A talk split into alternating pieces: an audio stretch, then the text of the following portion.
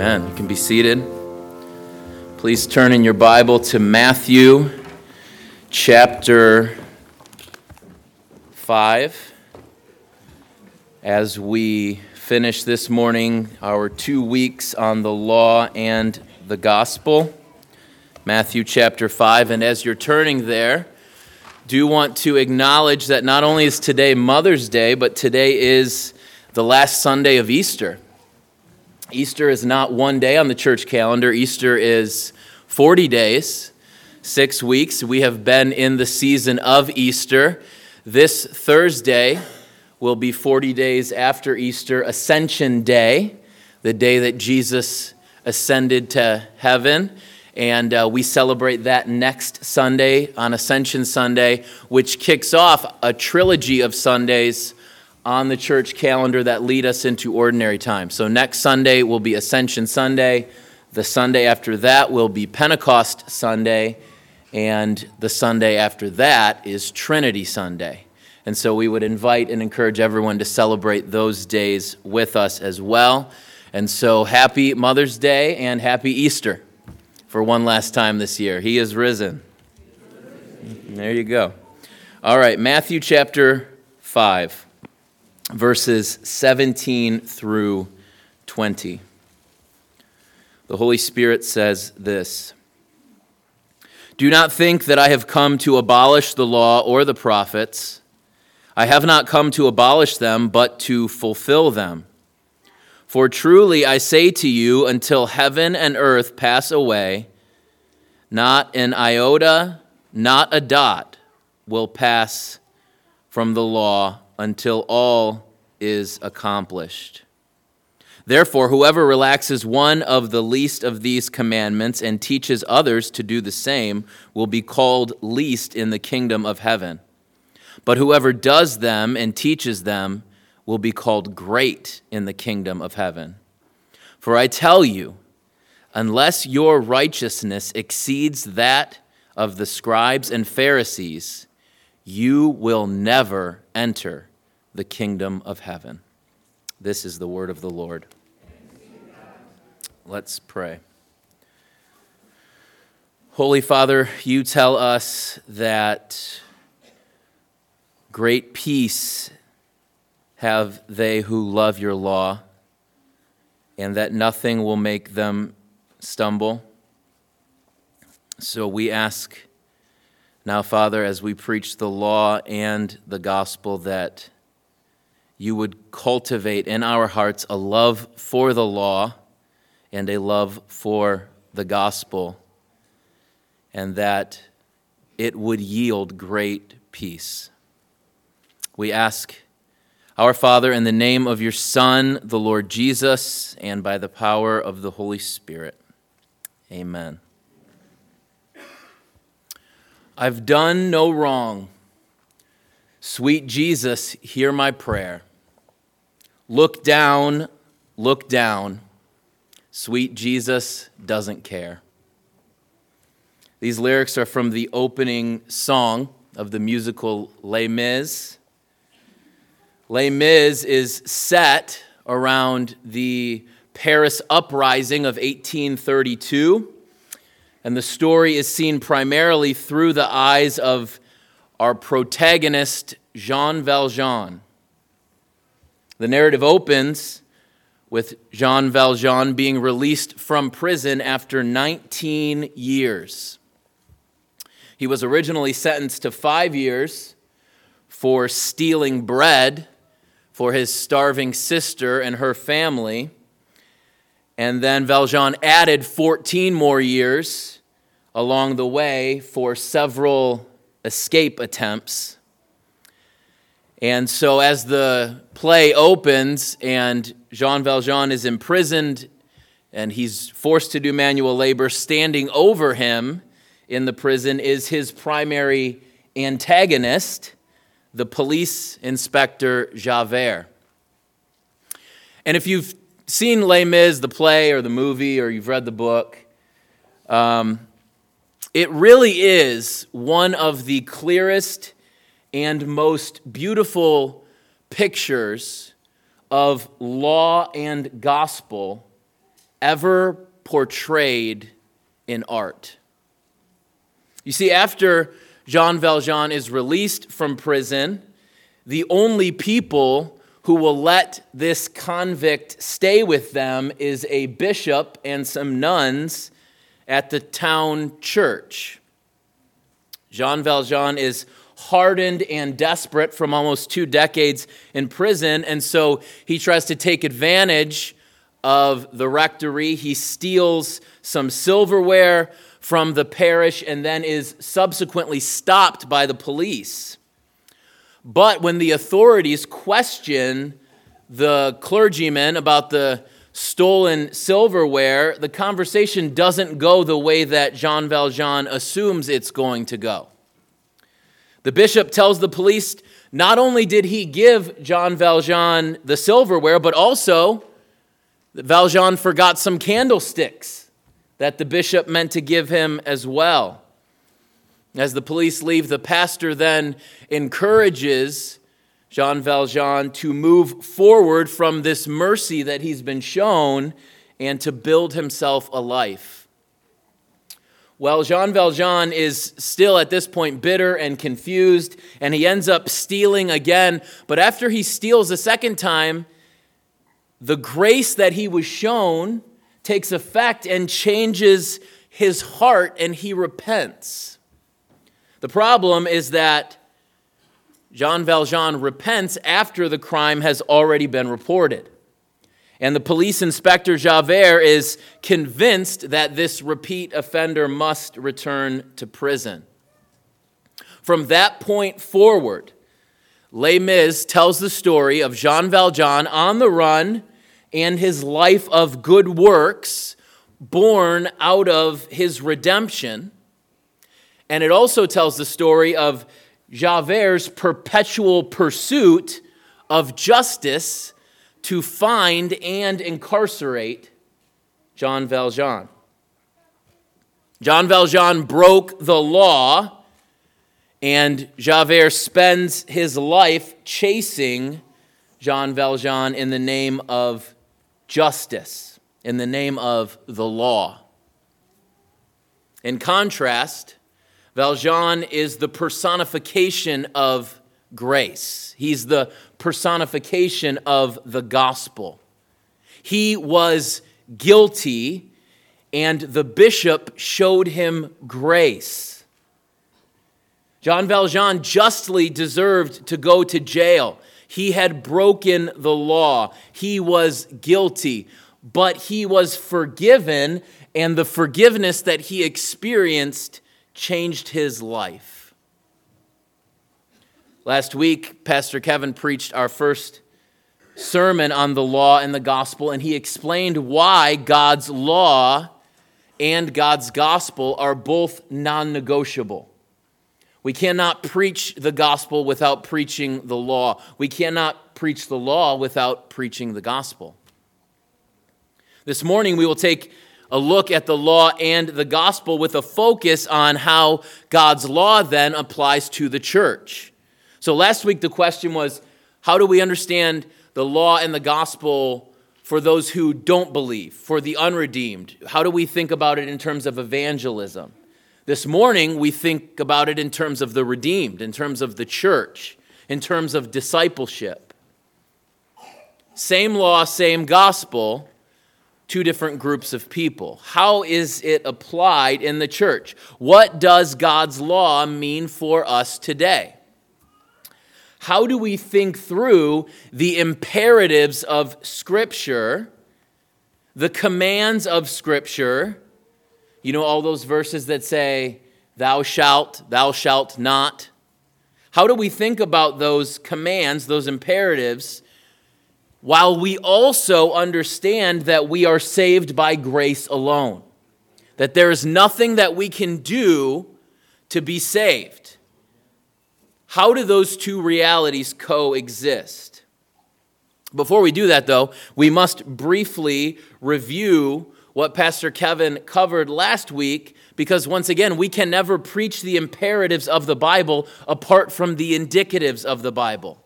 We can never preach the commands of Scripture without the good news of what God has done for us in Christ. We can never preach the law without the gospel. And we cannot preach the gospel without first preaching the law. There is no one who has ever lived, there is no believer, there is no regenerate Christian who does not understand that he or she is a sinner. If someone doesn't think they're a sinner, they are not a Christian. Those, those can't be separated. Pastor Brett said it moments ago. If we say we have no sin, we deceive ourselves and the truth is not in us. 1 John 1 8. So everyone who genuinely believes, everyone who has has taken Christ by faith understands that they are a sinner. If someone does not think they are a sinner, then they do not believe. You cannot understand the good news without understanding the bad news. If you don't get the bad news, then there really is no good news. And the bad news is that we have all sinned against God. We have broken God's law. And we justly deserve death and eternal conscious punishment in hell because of our rebellion against God's law. We are like Jean Valjean. We are guilty of breaking the law. And like Javert, God's law relentlessly pursues us. Adam was given God's law in the command to abstain from the tree of the knowledge of good and evil. And because Adam was created in God's image, Adam had God's law written on his heart. The book of Romans says that Adam's conscience, like every other image bearer, their conscience testifies about God's law. The law reveals God's character. And that means that even though the law wasn't fully revealed until Mount Sinai, the law had been required of all of God's creatures all the way back to Adam. Murder was wrong even before God gave Moses the Ten Commandments. Adultery was wrong before God gave Moses the Ten Commandments. When Adam sinned, when Adam missed the mark of God's law, the result then was that all of humanity and all of creation fell in sin in Adam. But where sin was found, grace did abound. Because immediately after Adam sinned, God gave him the good news. In Genesis 3:15, God told Adam that there would be a man, another man, a last Adam who would crush the serpent's head. He would undo all the serpent did. And the manner by which that man would crush the serpent's head would be by the serpent bruising that man's heel. And the rest of the Old Testament, from Genesis 3:15 all the way through the end of the Old Testament, pre- progressively leads us through redemptive history Amen. to the Gospels where it is revealed that the man of Genesis 3:15 is actually God incarnate. The second person of the Holy Trinity, the Son of God, became flesh and dwelt among us. First, or John 1 14. We just confessed it in the creed that the Son of God was conceived by the Holy Spirit and born of the Virgin Mary. His name is Jesus of Nazareth. And Jesus kept God's law perfectly. When we say that Jesus is righteous, when Hebrews 4:15 says that Jesus never sinned, it does not mean that Jesus did not ever do anything that would offend his current culture. It doesn't mean that Jesus never did anything that would offend every culture that's ever lived. What Hebrews 4:15 means is that Jesus never broke God's law. That's what never sinned means. Sin cannot be defined apart from God's law. Sin, by definition, is breaking God's law. And Jesus never sinned. Jesus kept God's law perfectly. And Jesus offered his righteous, sinless life on the cross to God to pay the penalty for the sins of his people. On the cross, Jesus was the substitute who paid the penalty to atone for the sins of the elect. His heel was bruised. Justice was satisfied. We must understand this isn't arbitrary. Like it's one story, it's all connected. Yahweh told Adam that the day that Adam ate of the fruit of the tree, he would surely die. Jesus, the last Adam, who, by the way, never sinned in thought, word, or deed, never sinned by what he did or by what he left undone. Jesus, who always loved the Lord his God with all his heart. Jesus, who always loved his neighbor as himself. Amen. This Jesus experienced the curse of God's law. The day you eat of the fruit of the tree, you will surely die. Don't mistake it. That's why Jesus had to die. Because we have all eaten of the fruit of the tree. Death spread to all men because all sinned. Jesus experienced the curse of God's law on behalf of his people, and it was through this bruising of Jesus' heel that Jesus would crush the serpent's head. Jesus experienced the curse of death for our sins in order to satisfy the justice of God. This is important. Jesus satisfied God's justice through his death by offering his law abiding, righteous, sinless life. Also, then, so Jesus willingly submits himself to death to pay our debt, but death can't hold Jesus because Jesus isn't guilty. The sting of death is the law, right? The sting of death is that you can't get back up because you're rightfully guilty. Jesus got back up because he wasn't guilty. Jesus never broke the law. So on the third day, Jesus walked out of the tomb, resurrected from the dead, and this is the good news. The good news is that everyone who repents of their sin and believes this good news will be saved from the just penalty of their sin. Amen. You know, so people, people who aren't familiar with biblical lang, you know, language and vocabulary, they'll sneer, you know, like, you're, you're, you're saved. You guys all say you're saved. What are you saved from? This is what we're saved from. We're saved from the just wrath of God against our sin. That is exactly what we are saved from. Jesus was not saved from that.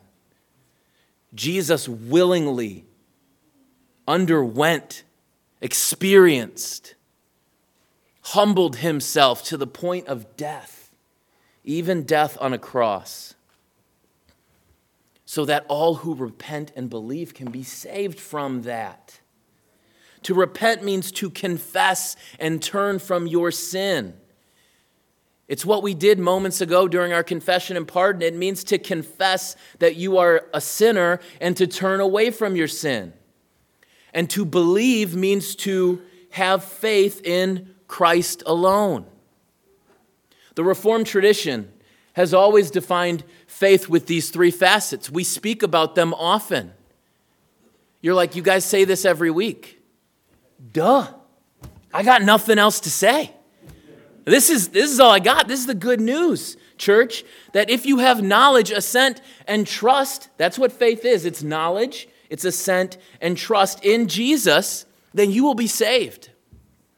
Knowledge means that, that you know who Jesus is and you know what Jesus did. It's everything I just rehearsed, it's everything we confessed in the Apostles' Creed. All the facts about the person and work of Jesus. You must know them.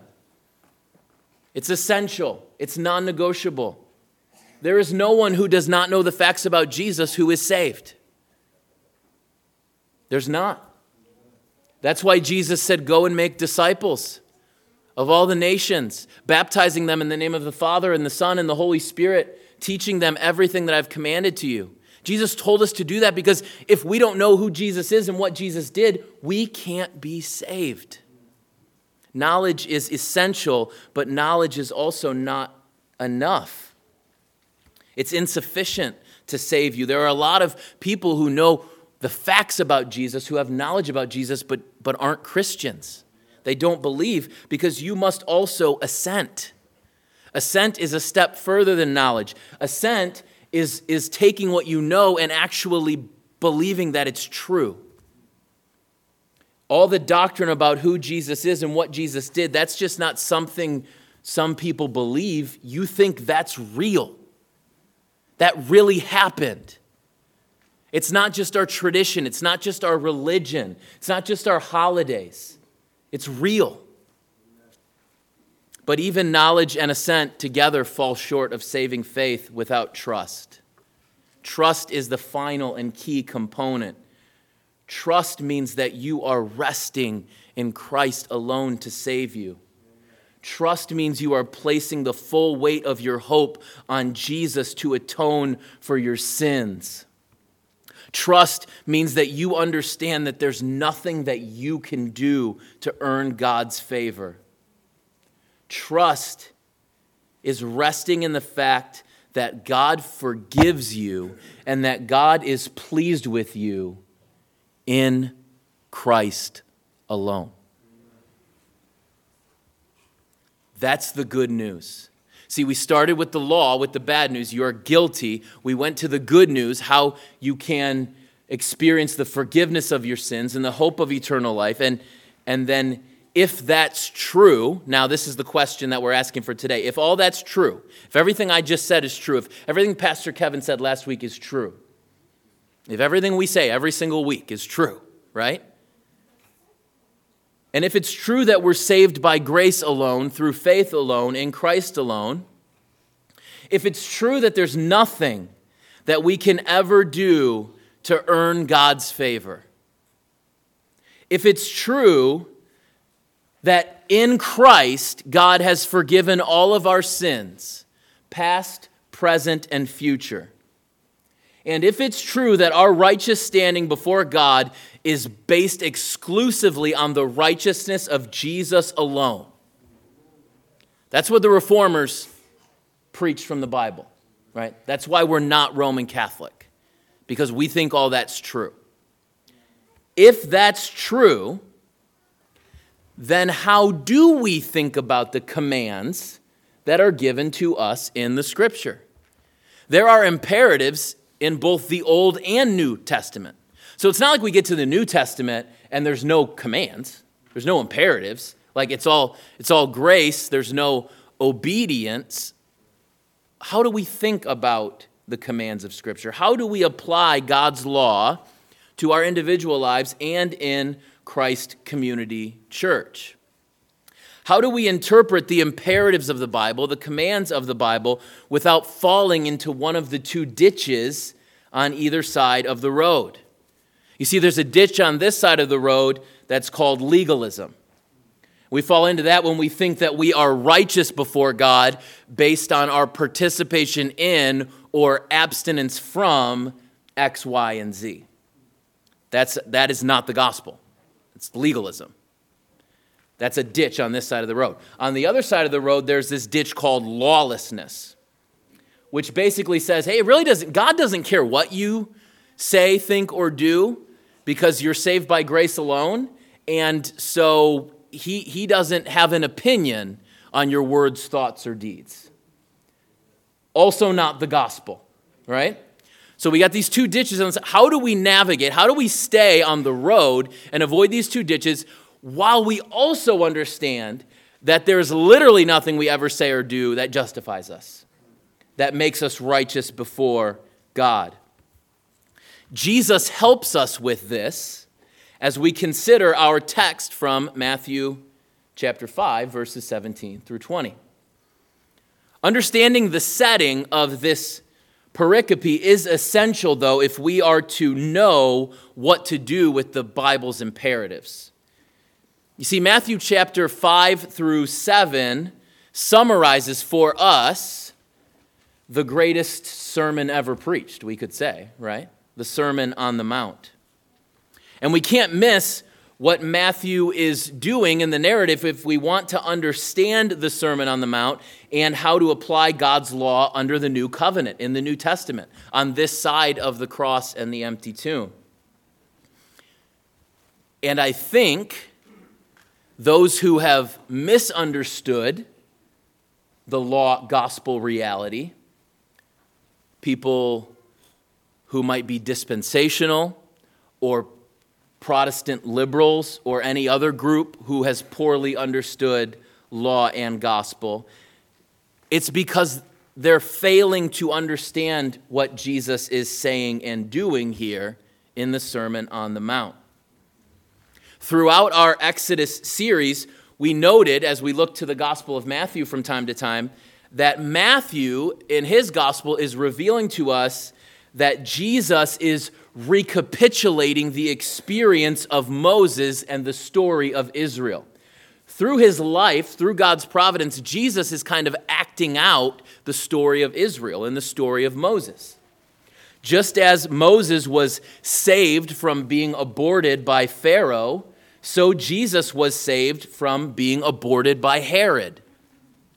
Just as God called Israel, his son, out of Egypt in the Exodus, he also called Jesus his son out of Egypt after Herod died. And Matthew quotes Hosea Out of Egypt I have called my son.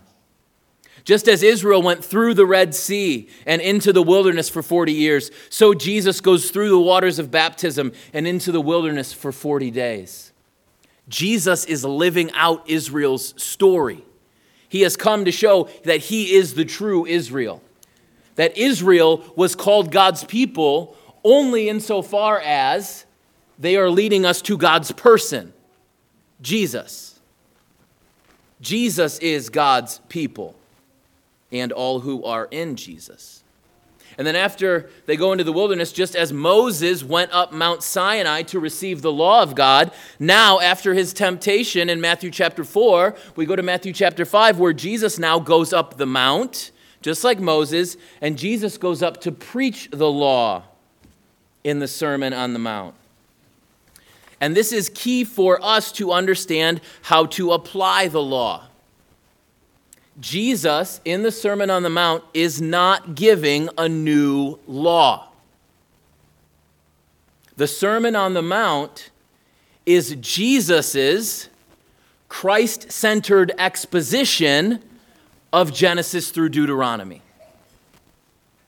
Jesus is not saying new, anything new. He is preaching Genesis through Deuteronomy in a Christ centered way. God's law never changes, it cannot change because God's law reveals God's character. And God's character is eternal, it is unchanging. The difference now under the new covenant, the difference in the New Testament, the difference for us is not that the law is gone. Jesus says, I didn't come to abolish the law. What's the difference? The law is fulfilled. I did not come, Jesus says, do not think, verse 17, do not think I have come to abolish the law or the prophets. I have not come to abolish them, but to fulfill them. Jesus didn't come to abolish the law, Jesus came to fulfill the law. The word fulfill is the Greek word plerao. This is, this is the definition of plerao, fulfill. It means to give the true or complete meaning to something. to give the true or complete meaning to something. So Jesus says, I did not come to abolish the law, I came to play plerao the law. I came to give the true or complete meaning to the law. Jesus then says that the law will not pass away until heaven or earth pass away. In case you're keeping score, that is never. We will live forever in the new earth. The creation itself is groaning to be resurrected, it's not groaning to be abolished. The law itself is intricately, connected to God's creation because God's creation is subject to his law. Why? Because his law reveals his character. Because that's true, then, Jesus rebukes those who relax the law. Are, are we all catching this? This isn't the Old Testament. This is the New Testament. In the New Testament, Jesus says, Whoever relaxes one of the least of these commands will be called least in the kingdom, and whoever teaches them and does them will be called great in the kingdom. This is the New Testament. So you can't be like, that was for them, not for us. Like, this is ours, right? If you subscribe to, to that terrible hermeneutic, at least you got to say, this is our section. And Jesus is saying that the law applies here,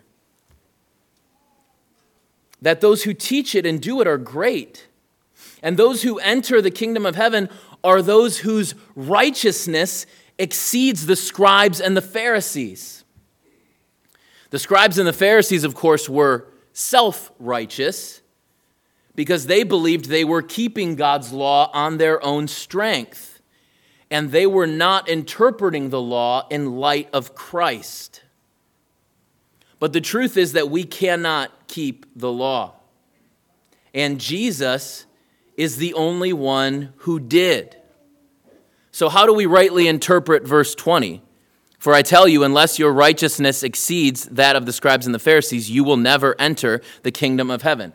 Who is it? Who are the people who have a righteousness that exceeds the scribes and the Pharisees? The people who have a righteousness that ex- exceeds the scribes and the Pharisees are the people who are in Christ because Christ is the only one who has a righteousness that exceeds the scribes and the Pharisees. Christ is the only one. He's the only truly righteous one. He's the only one who kept the law. He's the only one who practiced what he preached. Everything that Jesus requires of us in the Sermon on the Mount, he's the only one who did it. He is the righteous one. And now, through the teaching of Jesus and through the teaching of the apostles, the New Testament reveals to us that Jesus Christ fulfills both the civil and ceremonial aspects of the law. I won't spend too much time on this because Pastor Kevin talked about it last week too, but when we think about the law and applying the law as New Covenant Christians, the Reformed tradition uses this language of the, the three aspects of the law there's, there's the civil, the ceremonial, and the moral. The civil aspects of the law are about all of the uh, community regulations, basically the law of the land, uh, how the people are governed. Uh, the ceremonial has to do with their worship, the priesthood, the sacrifices, the temple. And the moral has to do with the moral, with keeping, uh, living rightly, living justly, walking humbly with our God.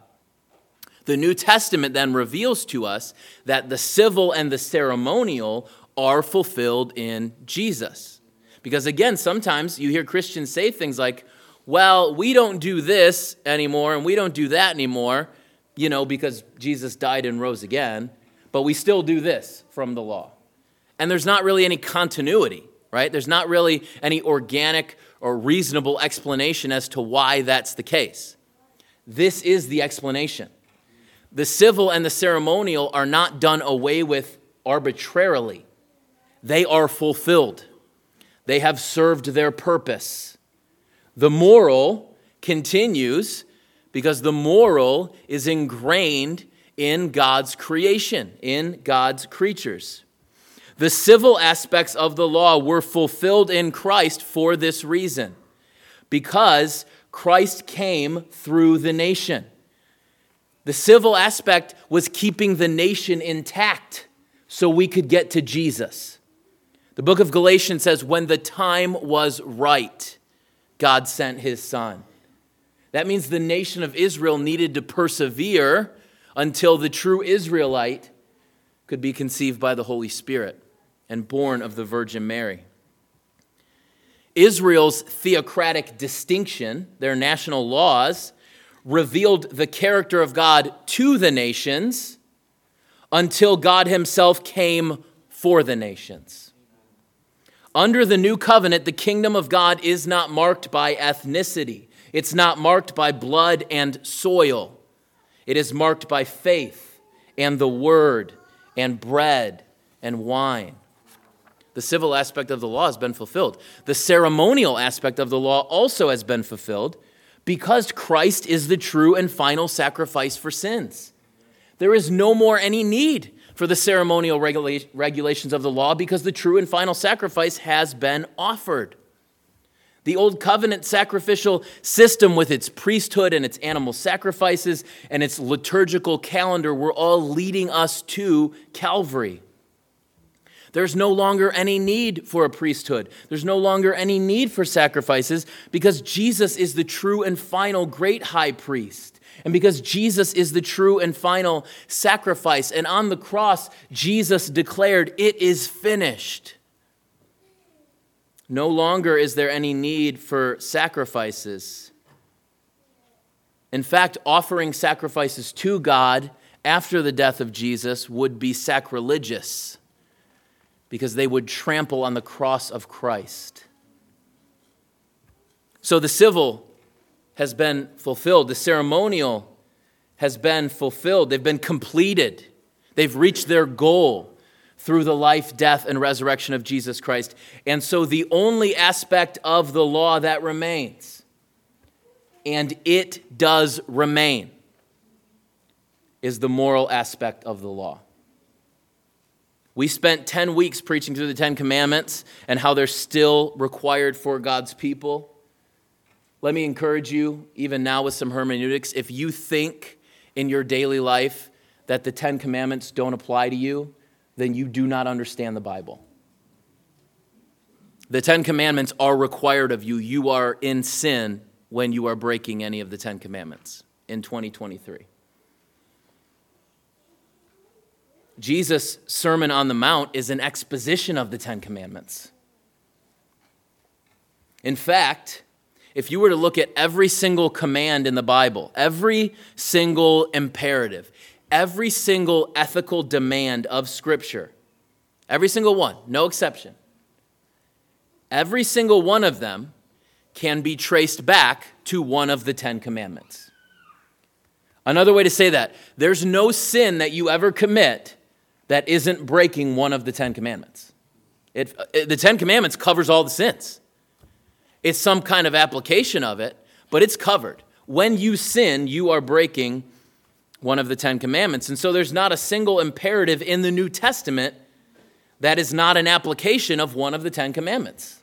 That's what all of the commands are. Of course, church, this has always been true. This is nothing new. The moral aspect of the law has been required ever since the dawn of creation. The moral aspect of the law was required for Adam and for Noah and for Abraham and Isaac and Jacob. Adam sinned when he broke the first commandment by making himself God in the matters of knowledge of good and evil. Cain sinned when he murdered Abel. Abraham sinned when he committed adultery against Sarah with Hagar. Jacob sinned when he bore false witness against his father. And the same is true for us because God's moral law is eternal. But what's important for us to remember is that we cannot we do not follow God's moral law in order to be righteous before God. Jesus is the only one who kept the law, and it is exclusively through faith in Jesus that we are right before God and that God is pleased with us. That means if you are a Christian, if you believe, there is nothing that you can ever say or ever do to make God love you any more than he does right now. And there's nothing that you can ever say or ever do to make God love you any less than he does right now. If you are a Christian, and that's an important part of the equation, because those statements are not true of you if you are not a Christian. If you are not a Christian, you are under God's just condemnation and you will pay for your sins in hell forever. But if you are a Christian, then God loves you like he loves Jesus because you are in Christ. And so the gospel, the good news, frees us from the burden of the law. The gospel doesn't free us from the law, but it frees us from the burden of the law so that we can rejoice in the law. When God works regeneration in our hearts, He gives us the gift of faith and He fills us with the Holy Spirit. Notice you didn't have anything to do in, in that sentence, you were passive. God did all that to you. When God worked regeneration in your heart, He gave you the gift of faith and He filled you with the Holy Spirit. He did all that. You didn't do any of it. But it is from that stance now, from that viewpoint, from the stance of already being justified, from the stance of already possessing a new heart, from the stance of already being indwelt by the Holy Spirit. It is from that posture that you are now able to delight in God's will and walk in God's ways to the glory of God's name. We obey the law, church, not to be righteous before God but because we are already counted righteous before God in Christ. We obey God's law not to earn God's favor. We obey God's law for God's glory and for our good. We obey God's law for His glory because the law reveals the character of God. And God created us in His image, so He created us for the purpose of mirroring his character. What is the chief end of man? To glorify God and enjoy him forever. That's the chief end. Chief end means that's why you exist. What is the meaning of life? To glorify God and enjoy him forever. That is the purpose for which we were created. God is our creator, and so God rightfully demands how his creatures think, speak, and act. It's not an imposition, it's his right. And so God is glorified when we obey his law because he rightfully deserves our obedience. But we also obey God's law for our own good. Because obedience to the law of God, rightly understood, in light of the gospel of Jesus Christ, right? Because we don't interpret any portion of the Bible apart from Christ. If you're, if you're interpreting the Bible without Jesus, you're doing it wrong. If, if an Orthodox rabbi would agree with your interpretation of Deuteronomy, you're not interpreting the Bible correctly, right? It's always in light of Jesus. So, God's law, understood in light of Jesus, when it's obeyed, it produces human flourishing. That's the result of obedience to God's law. Humans flourish. Countless surveys have suggested that the happiest and most content people in the world are people who are religious and go to church and stay faithful in their marriage. Because society benefits everyone Society is benefited, right? Everyone is benefited when people don't murder, and when people don't steal, and when people tell the truth. Why? Because those are the Ten Commandments. That's the law of God. This isn't a coincidence. These things are not true simply because family values and conservative values are the most beneficial. That's not why these things are true. No, these things are true because God created the world in such a way that it would thrive under His law. Love of God and love of neighbor is the engine that keeps the world running as God intended. As we read from the Westminster Con, uh, Confession last week, loving God and loving neighbor is the summary of the Ten Commandments, which is the summary of the law. And it is only from this posture that we can strive to obey God's law while also resting in the gospel. Those are simultaneous realities. We are resting in the gospel, and from that rest, we strive to obey God's law. Romans 5:1 says, Therefore, since we have been justified by faith, we have peace with God through our Lord Jesus Christ. We can only obey God's law because we have a peace with God that cannot be revoked. We don't obey the law to earn peace with God. We can obey the law because we have peace with God. We have been adopted into God's family through Christ. Our peace with God has nothing to do with whether we obey the law or not. Our peace with God is completely and utterly grounded in Jesus. That means, in order for, for you, if you're a Christian, if you're a believer, in order for you to no longer have peace with God, God would have to reach back into time and pull Jesus off the cross. That's how secure your peace is. And it's from the posture of that peace that we obey God's law, not to merit God's favor, but because we have God's favor.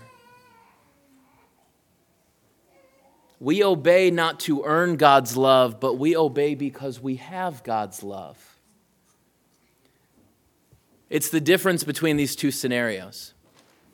Imagine you were to come home one day and your neighbor is standing on your front porch.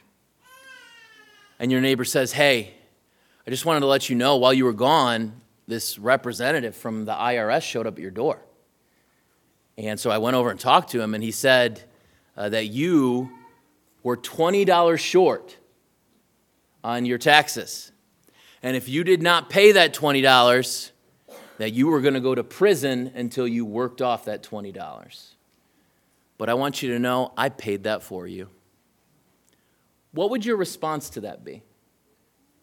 Hey, thanks, man. Right? I appreciate that. You know, good looking out. Contrast that if you come home, your neighbor's standing there, the IRS came, went over and talked to him, and he said that you are $100 million short on your taxes, and you are going to prison until that $100 million is paid off. But I want you to know I paid it for you. What would your response to that be? It wouldn't be, hey, thanks, man. No, what would you do? You would fall down on your knees and you would say, Command me, right? I will do whatever you ask for the rest of my life. You paid my debt. I can never repay you but I will spend the rest of my life showing you how grateful I am that you paid it for me, for your grace. It's from that posture that we obey the law.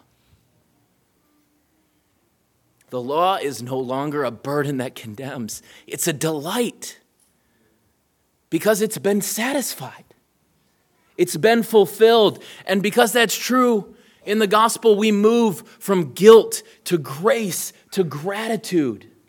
It's why we take the Eucharist every single Sunday because the word Eucharist means Jesus, thank you. That's because grace is transformative. That's because grace changes us when we understand how love and justice meet in the cross, we can't help but want to serve and obey in response. And if that is not your response, then you don't understand the gospel. Obedience to God does not save you, but if God has saved you, you will want to obey him. Law without gospel brings death. And that's what Javert concluded too. You see, near the end of Les Mis, there's this, you know, Paris Revolution going on, and the revolutionaries capture Javert and they're going to execute him. And Jean Valjean volunteers to pull the trigger. He's going to be the one to execute this law officer who has been chasing him for decades. But when the moment comes, instead of killing him, Jean Valjean sets him free and shows him grace. Javert then gains the upper hand on Jean Valjean, and he finally has captured him. This man who has eluded the law for decades is now in custody.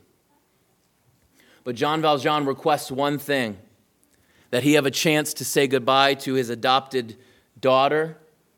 And Javert allows it. And while Jean Valjean is in his house saying his goodbyes, Javert is torn on one hand, Javert feels like he can't turn Jean Valjean in because Jean Valjean showed him grace. He could be dead right now, but he showed him grace. But on the other hand, Javert can't alleviate the burden of the law. Jean Valjean broke the law. He's guilty. He must be condemned. And Javert just can't live with both of those realities. He commits suicide by jumping off a bridge. Javert could not reconcile law and grace, law and gospel. He didn't know how the two fit. But that's exactly what happened in the life, death, and resurrection of Jesus Christ because Jesus lived without sin, keeping the law perfectly. And then on the cross, Jesus offered his righteousness to God in the place of his people, and the justice of God was satisfied in the pure, sinless, righteous, law abiding life of Jesus Christ. And so those opening lyrics from Les Mis are wrong in every way. We have done wrong. We are guilty. But sweet Jesus does hear our prayer and he does care because it's on the cross where the law and the gospel meet, and it's at the cross where the miserable ones can be saved. Let's pray. Father in heaven, we ask now that you would keep your promise and that your word would not return void. Father, we are all guilty of your law, but Jesus is not. And we all deserve the penalty of death. And Jesus took it for us. And we all deserve your wrath. And Jesus took it for us. And so, Father, we ask now once again for all who are in the room this morning who have not repented and believed the gospel that your Holy Spirit would raise the dead.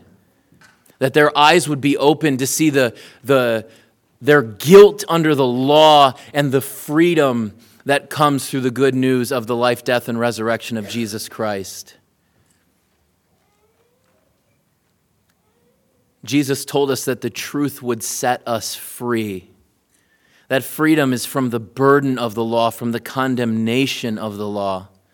And so, Father, we ask you would save this morning. Father, we ask for your people that you would sanctify us in the truth. We believe that your word is the truth. And as we come to your sacrament now, we pray for hearts that are grateful we have acknowledged our guilt. We have heard of your grace. And now we come to the bread and the wine in gratitude. Jesus, thank you. We pray in your name and by your Spirit. Amen.